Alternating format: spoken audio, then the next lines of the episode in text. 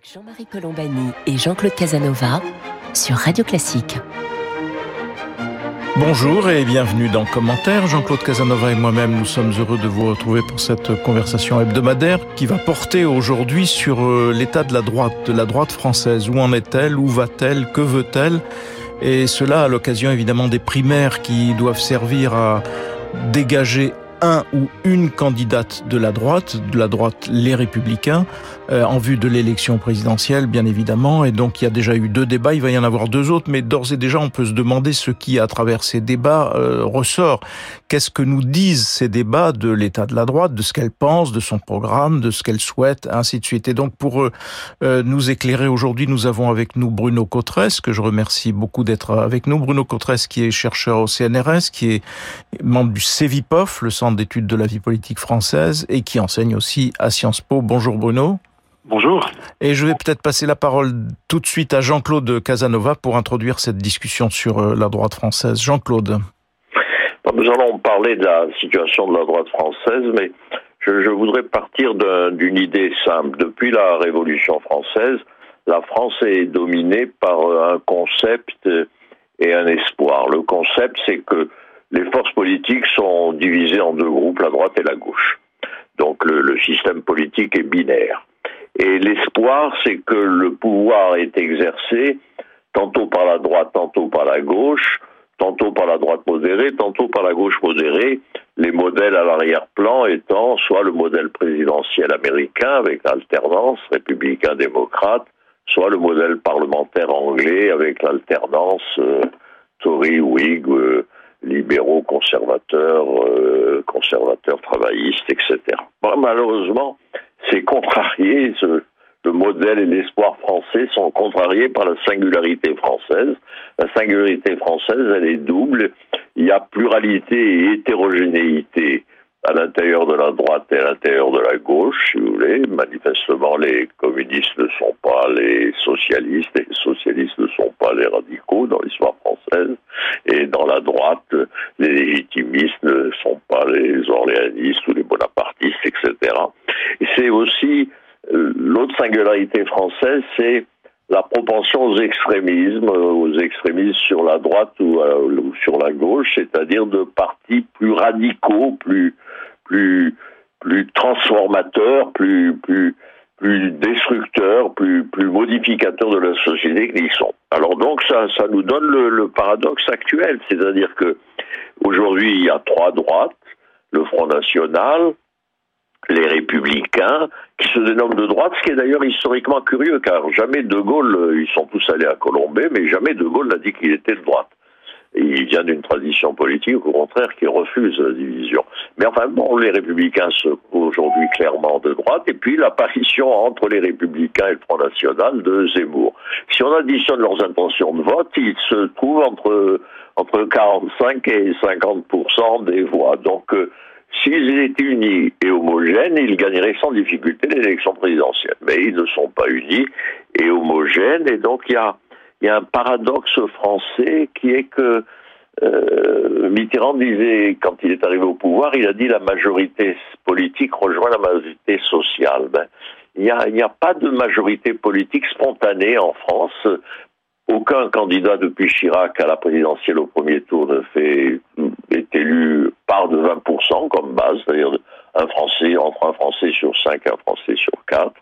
Donc euh, il y a une particularité française et elle va, je crois, se manifester à la prochaine élection présidentielle. Et donc c'est là-dessus que nous voudrons, nous voudrions interroger Bruno Cotresse qui suit plus attentivement que nous la, vie politique et ses évolutions. Alors avant d'entrer dans le détail, euh, Bruno Cotresse, comment réagissez-vous euh, à cette fresque de Jean-Claude Casanova? Alors évidemment, euh, il y a cette, cette traditionnelle division des familles politiques françaises, malgré cette polarité que Jean-Claude Casanova a rappelé au début de son propos, hein, le concept de la gauche et de la droite, et à l'intérieur de cette polarité, on a toujours eu beaucoup de diversité, à la fois effectivement, comme il l'a rappelé, au sein de la gauche, et au sein de et au sein de la droite. Donc l'hétérogénéité euh, de la droite française aujourd'hui euh, s'inscrit dans une très longue tradition. Mais néanmoins, on voit que c'est accentué depuis les 20 ou 30 dernières années euh, des tensions extrêmement fortes au sein de la droite. Cette droite qui, au fond, était relativement unie euh, sur les grandes questions économiques, c'est-à-dire moins d'État, moins de fonctionnaires, euh, moins d'impôts, plus de, plus de liberté, plus de respiration pour la vie euh, économique. Eh bien, cette droite s'est mise d'abord à être beaucoup plus diversifiée sur cette question de l'économie. La droite française continue d'avoir, au fond, un, perspective qui est très inspirée par euh, quand même un État régulateur. C'est une, une droite à la française. C'est pas la droite des libéraux euh, britanniques ou des libéraux dans d'autres parties du monde. C'est une droite qui est quand même toujours très marquée par une matrice qui est la matrice de l'État gaulien, de l'État qui intervient, on a vu quand même apparaître des diversités sur la question de, l'économie. Tout le monde n'a pas aujourd'hui à droite, et y compris chez les républicains, la même sensibilité euh, sur la question. Et d'ailleurs, les débats qu'on a vus depuis euh, le début de la primaire de la, droite ont montré des, des nuances. Mais c'est surtout, c'est surtout sur l'autre volet, sur la question euh, du changement culturel, ce qu'on appelle la politique identitaire, que la droite s'est fracturée et euh, aujourd'hui, au fond, les trois partis dont parlait Jean-Claude Casanova, euh, Front National, les Républicains et puis Éric Zemmour qui apparaît entre les deux, eh bien illustrent totalement cette très forte disparité sur cette question-là. La droite aujourd'hui dans un incroyable paradoxe supplémentaire, un de plus.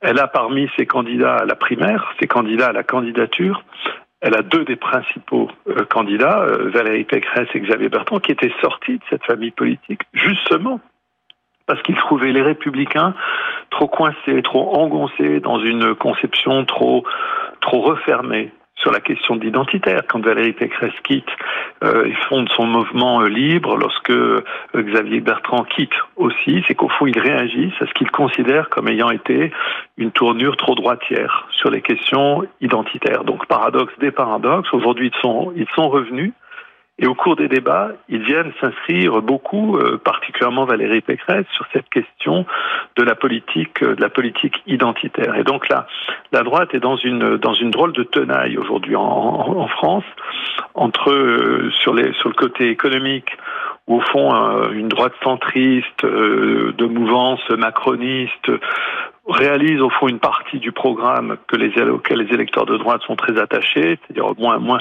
moins, moins d'impôts, un peu de respiration économique, malgré toutes les limites avec lesquelles Emmanuel Macron a réalisé ce programme.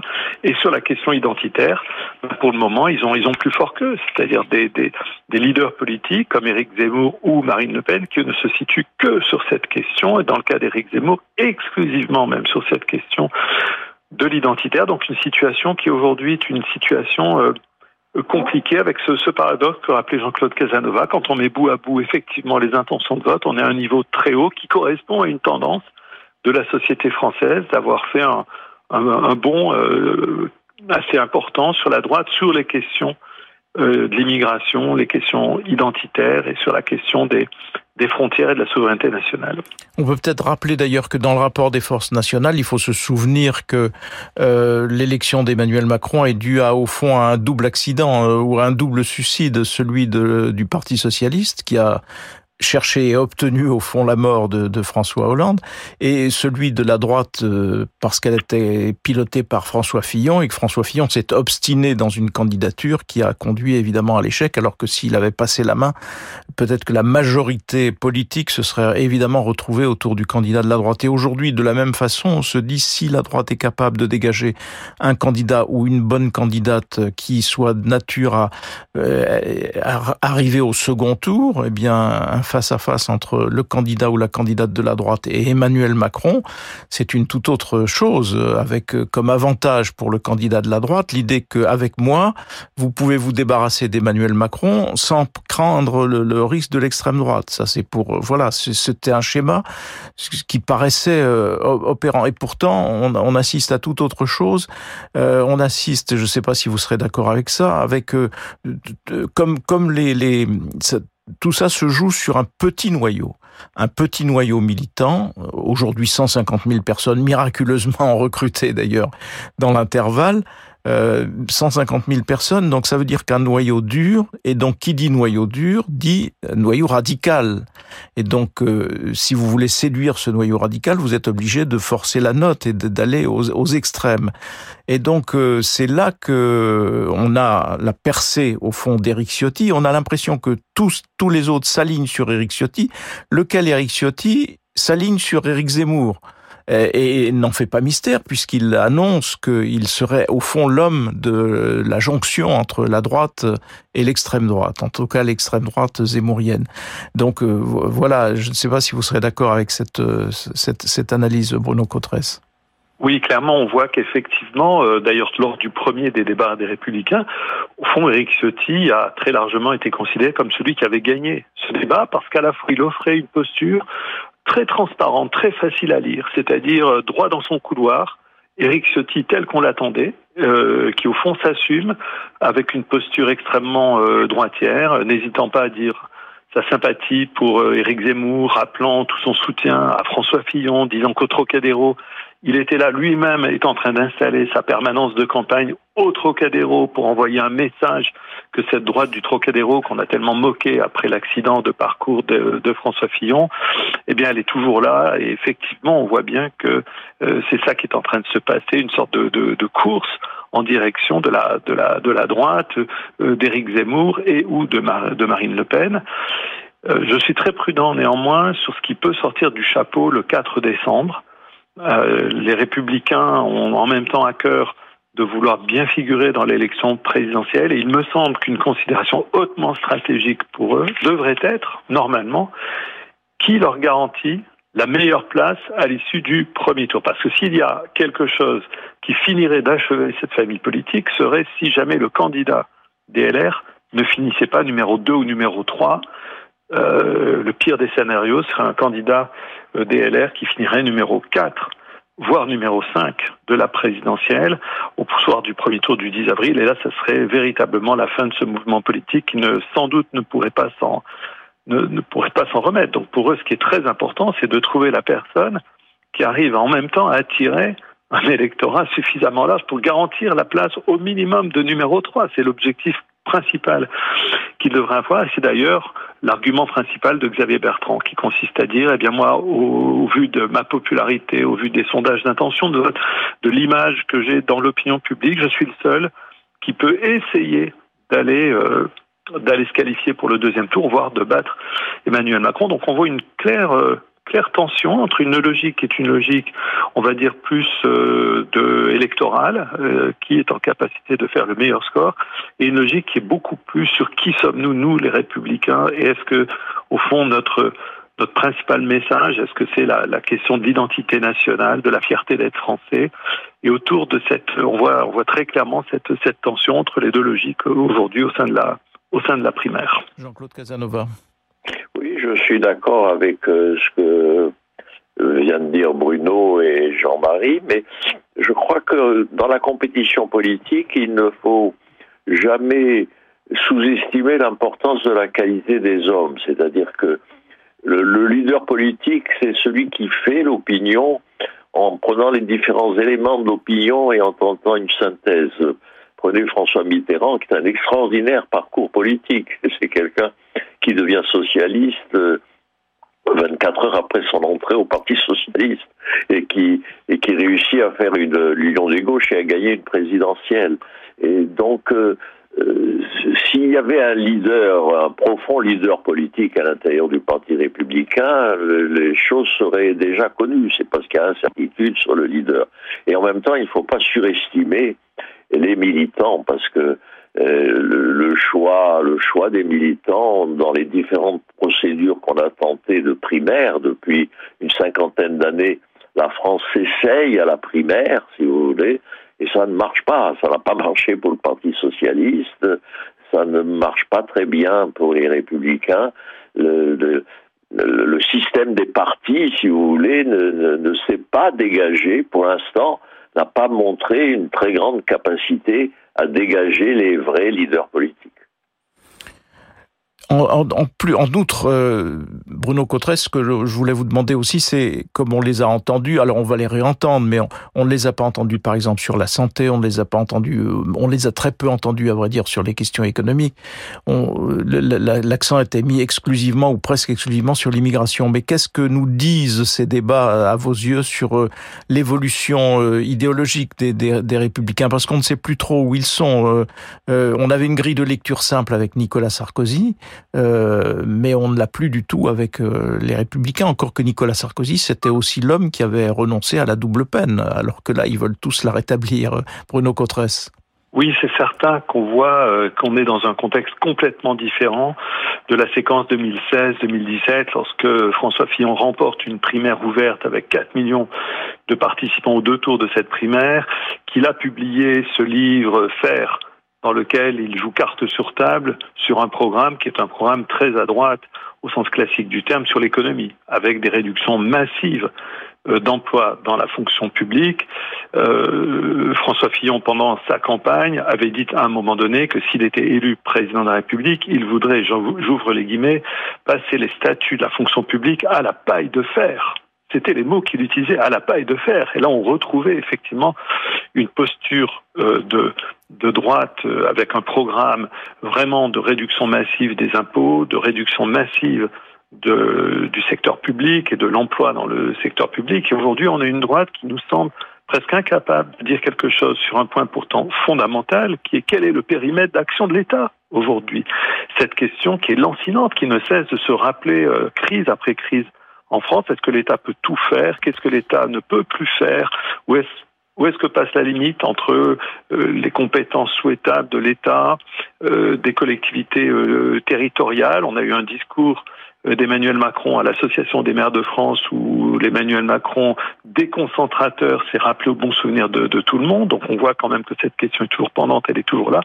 Et les débats pour le moment me semblent incapables de nous produire un discours de droite sur le périmètre de l'État aujourd'hui. Donc on voit que la droite sur l'économie ne sait plus très bien effectivement où elle est. Les candidats à la, primaire hésitent même à poser un curseur sur les projets de réduction euh, d'emplois dans la fonction publique. Ils évoquent beaucoup plus des redéploiements d'emploi, c'est-à-dire au fond au moment des départs en retraite, redéfinir euh, des postes et redéfinir où sont distribués les, emplois publics, beaucoup plus que c'était le cas au moment de au moment de François Fillon. Donc effectivement, cette question, je pense que l'électeur de droite continue d'être très sensible à ces questions, en particulier à la pression fiscale, qui est une des traductions effectivement de, l'emploi public, euh, et sans doute que l'électeur de, de, droite attend qu'on lui parle à un moment donné des impôts, euh, du déficit public et de, du rôle de l'État et de la place de l'État dans la, dans la régulation à la française. Euh, en attendant, Emmanuel Macron occupe une partie de l'espace de, ce, de cette droite. Et donc, euh, simplement, au lieu de s'en préoccuper, il se préoccupe plutôt de ce qui se passe à leur extrême. C'est ça qui n'arrive pas à trouver le, le, bon équilibre et il remplace ça par, euh, je veux dire, des jugements un peu hâtifs, un peu une série d'invectives. Je pense à Xavier Bertrand notamment sur Emmanuel Macron, mais ça ne nous dit pas pourquoi il y a tant de similitudes au fond entre ce que fait Emmanuel Macron et ce que pourrait faire la droite au gouvernement, Jean-Claude Casanova. Ben, ils sont embarrassés parce qu'ils savent très bien, comme vient de le dire mon ami Bourlange, ils savent très bien, ces leaders du Parti républicain, ils savent très bien qu'une grande majorité d'entre eux, si Macron est réélu, se trouveront dans le gouvernement Macron. Donc, euh, si vous voulez, ils sont, ils savent, ils savent ce qui va se passer. Ils sont, ils doutent de leur succès électoral et donc euh, ils ménagent leur position. Bruno Cotresse, est-ce que l'on peut, euh, est-ce qu'on peut regarder avant de terminer cette discussion, est-ce qu'on peut regarder euh, au fond les les, les, candidats les uns après les autres euh, Comment, par exemple, regarder le, parcours si surprenant, en tout cas à mes yeux, d'un Michel Barnier? Alors Xavier Bertrand lui campe sur ses positions euh, en, les exagérant parce qu'il euh, il, pousse le bouchon de plus en plus loin. Valérie Pécresse aussi d'ailleurs, elle c'est à qui sera le plus radical, le plus ferme, le plus déterminé à combattre l'immigration, etc. Mais d'une certaine façon, je me disais, mais peut-être ai-je tort, que Michel, que vient-il faire dans cette galère, Michel Barnier, Bruno en regardant, oui, en regardant attentivement les débats, on a même le sentiment, parfois presque physiquement, que Michel Barnier est en train de se poser lui-même cette question.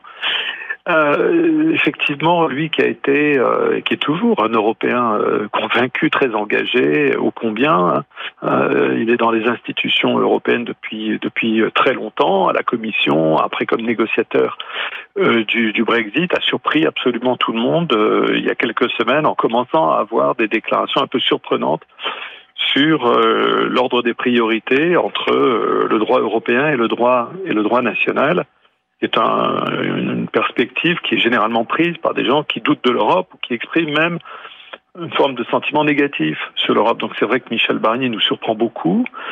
Il essaye, au fond, dans cette situation de crise de la droite, de ressusciter l'image du leader gaulien. Euh, Michel Barnier, depuis le plus jeune de sa carrière politique, et Dieu sait qu'il a commencé sa carrière politique extrêmement jeune, il avait été le plus jeune député français à l'époque où il commençait sa carrière politique, a toujours voulu s'inscrire dans ce sillage très gaulien, et donc sans doute qu'il croit-il qu'à ce moment-là, il peut, il peut être assez, euh, il n'est pas dissonant pour lui euh, d'avoir cette posture euh, euh, surprenante sur l'Europe, en ayant été lui-même un acteur très important de la politique européenne au cours des 20 dernières des 20 dernières années. Donc on a là euh, comme un, comme un symptôme, un symbole euh, extrêmement éloquent de cette crise d'identité euh, des républicains. cette famille politique de la, du centre droit, au fond, a s'était très très bien accoutumée à l'idée européenne. Les, les, sympathisants, les électeurs de la droite sont, sont globalement acquis à l'idée de la compétition économique, de la régulation économique européenne. Alors c'est vrai que sur la question des frontières, depuis quelques années, on voit qu'ils se sont rapprochés, y compris les électeurs, les sympathisants, de positions qui sont plus celles du Rassemblement national. Ça conduit en bout de course à avoir un Michel Barnier extrêmement surprenant. Et ce qui est, si Michel Barnier, euh, c'est un, c'est pari de qui tout double hein, qu'il est en train de faire. Si Michel Barnier ne gagne pas euh, la primaire, euh, il va un peu tout perdre, y compris une partie de sa forte crédibilité européenne. Ça a surpris tous les gouvernements européens d'avoir cette position de Michel Barnier. On a même vu une partie de la presse eurosceptique britannique dire finalement il était un des nôtres. Oui, finalement, oui, absolument. euh, juste avant, juste avant de terminer, je, je, voulais vous poser une question, mais peut-être un peu tard pour la poser. Euh, quand on regarde euh, l'évolution un petit peu longue, euh, auparavant il y avait une barrière étanche entre la droite et l'extrême droite, et Jacques Chirac avait tenu ferme sur cette position. Même Nicolas Sarkozy avait tenu très ferme sur cette position, mais à partir de Nicolas Sarkozy, les frontières idéologiques, intellectuelles, politiques ont commencé à se fissurer, à devenir poreuses. Et là, on a l'impression, avec le, débat tel qu'on vient de le voir, que ça y est, la jonction intellectuelle au moins est faite, puisqu'on a des candidats de la droite, les républicains, qui sont alignés à peu près sur les positions, soit du Rassemblement national, soit d'Éric Zemmour. Donc on se dit, la prochaine étape, c'est évidemment l'étape du gouvernement de l'Union des droites. Euh, comment regardez-vous cette perspective en très peu de mots, Bruno Cotresse, parce que nous n'avons plus trop de temps je pense que le soir du 10 avril, on saura déjà beaucoup de choses sur cette question. Si le candidat républicain ce soir-là arrive à être pas loin du podium, ou s'il est sur le podium, ou s'il est numéro 2, ça changera totalement. On ne sera plus dans cette perspective.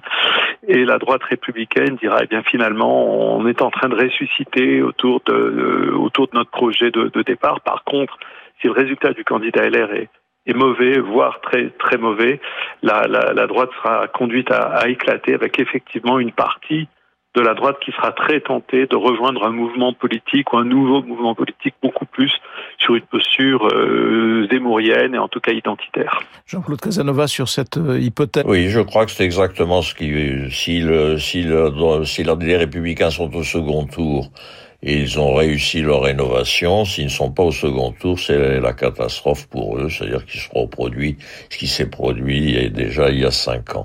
Et sur, euh, je voudrais, sur Barnier, je trouve que c'est celui qui, qui est le plus gaulliste d'une certaine façon parce que il a, il a exactement à la fois euh, l'habileté de De Gaulle. De Gaulle, c'est l'homme qui dit l'Algérie française et qui fait l'Algérie indépendante. Donc, euh, il sait très bien, si vous voulez, que euh, on peut être européen en disant du mal de l'Europe et réciproquement.